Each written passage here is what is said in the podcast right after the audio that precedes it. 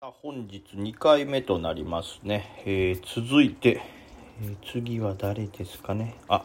この方ね。配管工45歳さんね。いつも楽しみに聞いていますと。ありがとうございます。こちらこそありがとうございます。え信用取引について以前質問したものですと。はい、覚えてますよ。え信用取引を開設してから初のお衣装を加えました。嫌ですね。追加証拠金を入れろというお衣装だけは本当に嫌なものです。はい、こういう経験を自分自身で受け止めないと成長はないと思い込み、えーめげずに取引を続けました。ここ最近ではイギイグニスね。ああのいい噂が出た。MBO のイグニス、はい、イグニスのかかとを何度も食らいながら遅いロスカット。ただ金曜日の5ガバは強かったので月曜日に持ち越したらだから2枚持ち越した。すると MBO ドタの IR が出てまあ出ました。と。これもう最高じゃないですか、これ。このようないい経験ができたのも梅木さんのおかげです。ありがとうございます。いいえ、もう、イグニス掴んでたのはもう全然俺のこおかげじゃないですよ。もう僕は、もうイグニスはただただ信念、執念を持って見守ってただけですからね。本当はい。このような、えーまあまあ、ということで、前振り長くすいませんと、質問ですが、梅木さん現物と信用のバランスはどうされてますか？スイングは現物で、デイは信用ですか？えー委託証拠金率は気にされていますでしょうか？よろしくお願いいたします。長文失礼いたしました。とんでもないです。ありがとうございます。読むのは楽しいですよ。はい。えということですけど、まあ基本的にはそうですね、デイは、えー回しますし、何回も売ったり買ったりすることが多いんで、えーまあ信用だと先に決済とかになるんで、デイは基本的には信用取引のみですね。で、えーまあ、スイングは現物というわけでもないのが、スイングもどれぐらいの日数でこう売買するかっていうのを結構考えるんですよね。なんで、まあ、えー、1ヶ月以内でこの決済できそうな、えースイング銘柄に関してはもう信用のまま持ってますし、逆に1ヶ月を超えて、なんかあの、いわゆる金利がバンバンかかってくるような、えー銘柄、そういうことが予想される長期戦になるような、まあ僕で今で言うとその、えー日本工業とかね、これは長期戦になるかもなっていう銘柄に関しては減引きして、えー現物で持ったりとか、まあ最初から現金、現物で買ったりという感じですね。まあなんでそのどれぐらい保有するかによって、えーまあ信用なのか現物なのかは変えます。まあ基本的にはデイは信用ですし、1ヶ月を超えて保有するような銘柄と予想されるものは、えー現物で買っております。で、まああの、デイでも例えば S 高張り付いて、なんて言うんですか？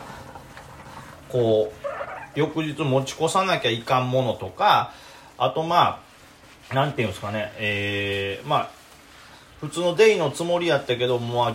なんか持ち越しになってしまった銘柄とかに関しては、まあ、減引きすることもあります。あの、不測の事態で例えばなんていうんですか、引け後になんかバーンと出たりしたら、PTS で逃げないといかんとか、そういう事態も発生する可能性があるんで、まあ一応、あの、毎回じゃないですけど、なんかちょっとリスクを感じる時とか、まあその、例えば試合とかですけど、なんかがあるような時、なんか考えられるような時には最初から減引きにしておいて、えー、て言うんでしょうね、その、まあ PTS でもいざとなったら対応できるようにということで、まあ、デイのつもりで買ったような銘柄を、まあ、信用から減引きで、えー現物扱いにするときはあります。で、続いて、三春、あと、カブチンコさん大好き。もうめちゃくちゃやで、これ。カブチェンコさんお疲れ様です。もうボケなんか間違いなのか、本当いじりなのかどれかわかんない状態でございますけども、いつも楽しく拝聴させていただいております。ありがとうございます。え質問です。え株歴3ヶ月ほどのデイトレーダーですと、板読みがなかなか上達しません。板の動きを見てても個人なのか大口なのか AI なのか、まあアルゴですね。えー支持線、抵抗線などもイメージできず、どうしてもチャートの方を重視してトレードしてしまいます。えー梅木さん、どのように板を見ていけば、え上達しますでしょうか？勉強の仕方をご教示いただけると幸いです。お体気をつけて楽しいラジオをまた楽しみにしております。まあ、そうですね、最初の頃は確かにあの、板のスピードについていけへんとか、なんでここ強いねんみたいなのがあって、まあ、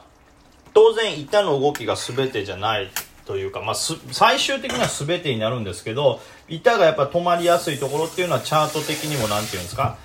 いわゆるサポートラインになってるとかそういうなんか抵抗線になってるとかまあまああのいわゆる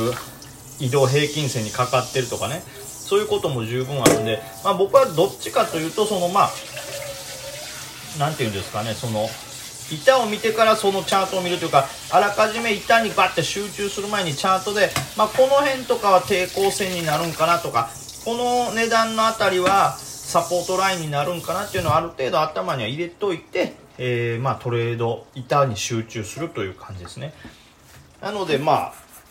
あ例えば何でしょうね。それはチャートのここやねんから抵抗されるやろうっていうのは頭にある程度入れときますし。そのくせあれスッと抜けたこの抵抗線ってことは強いやんみたいな意識はしますかね。だからチャートともちろん板複合して考えますけど何て言ったらいいんでしょうね。板の上達の仕方って難しいんですけどまあただ逆を言えばやってると逆もありますよ。板の動きから見てここ強いやんここえチャートのサポートなってんじゃんあやっぱなってるわみたいなこともありますからあのまああらかじめチャートの中の、えー、サポートラインであったり、まあ、レジスタンスラインであったり、まあ、重くなるだろうなとか逆にここは買い支え来るだろうなっていうラインの、まあ、価格帯は頭に入れといた方がいいんですけども僕はもうどっちかというと何でしょうね、まあ、前に言った強い買い手が出たらやっぱりその分上かじられるみたいな。消えたら下がるとか。でまあ例えば強い買い手出たのに上かじられへんのかいみたいな。まあそういう普通ありそうな動きは意識した上でそうじゃない動きをした時のあの値動きを気をつけてみるというか普通上がるような状況なのに上がらないってことはまあ当然弱い時もあるんですけどわざと押さえつけてるような時もあったりするんでより何て言うかねまあこれが必ず何て言うんですか普通強いはずの動きなのに弱いってことはダメだって思い込みすぎるとこう騙しとかに引っかかるんでこれだからめちゃくちゃ難しいんですけど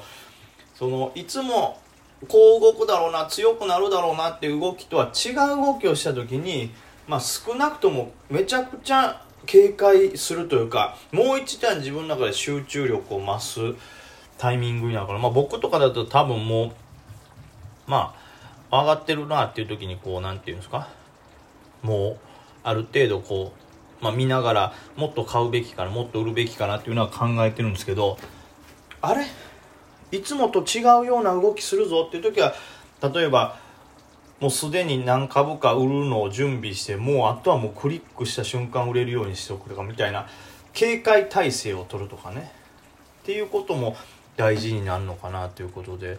それ以外はだから意外と漠然と見てる。わんぐんぐんぐんぐん上がっていくようなら強いなと思うしぐんぐんぐんぐん上がっていくはずのところで止まったらあれ弱いんかなって思うみたいな。それはもう結構なんか手のひらくるじゃないですけどもう瞬間のその板の動き板の強さ上のかじり具合とかで一瞬で判断するんでどっちかというと僕も結構雰囲気なんですよ。しかもその雰囲気が大事ですね。あとはだからどっちかというとその雰囲気に対して自分がどう出遅れないかっていうのが大事なのかなと思いますね。はい。まあ今回ちょっといろいろ僕もね板読みに関してやっぱりねまだまだまだまだというかなかなか言語化するのが難しいんですよ。しようとしたら逆の動きした時にどうするかみたいな時に結構やっぱ速い動きが出るんで対応できなかったりするんで。いやまあ言えることは最初のうちに全然何て言うんですか板の値動き読めないし動きについていけないという時は基本的にはまず1個、えー、その板に集中前にする前にどの辺に抵抗線があるかとかどの辺重くなるんだとか。で逆にどの辺で下支えがあるんだろうなっていうラインをチャートで確認して頭に入れておくっていうのが1個とあとそのあまりにも IPO とか速い動きで自分ついていけないよってことはあの予備値っていうんですかね。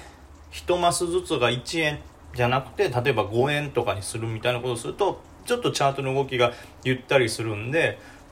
まあ、トレードがちょっと楽になったりとか逆に読みやすくもなったりするんで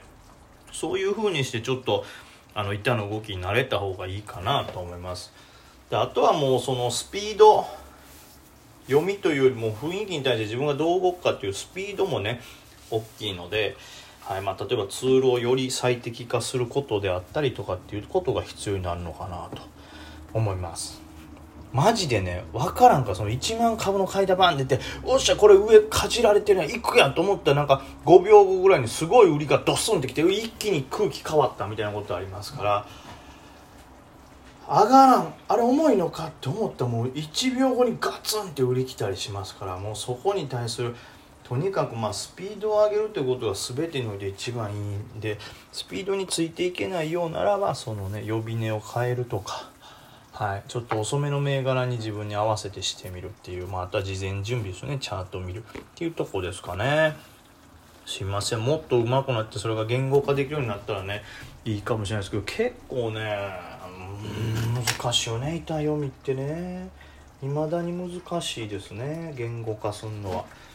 さあ続いてですねピッピさんですね。こんにちは。いつも楽しく聞かせていただいております。私は投資歴1年のサラリーマン兼業トレーダーです。お聞きしたい質問がありますと。えー、IR 等の材料が出てこれが果たして強い材料なのか弱い材料なのか、えー、判断はよく間違ってしまいます。例えばバイオ銘柄で〇〇開発開始の IR が出て飛び乗り、えー、JC で大被弾などの経験があります。梅木さんは材料が強いか弱いかの判断基準はどのようにされているんでしょうかと、えー、まあ、質問読んだんですけどこれかなりね激しい結構激しいというか、まあ、結構ねいろんな見方があって結構長くなりそうなんでえここからはですね洗い物を水で流す音をね、えー、20秒ほど楽しんでいただけたらと思います、えー、質問の回答の方ね次回にしますんで、はい、しばらくちょっと洗い物をさっと流して次の質問ね集中できるようにねしていきたいと思います。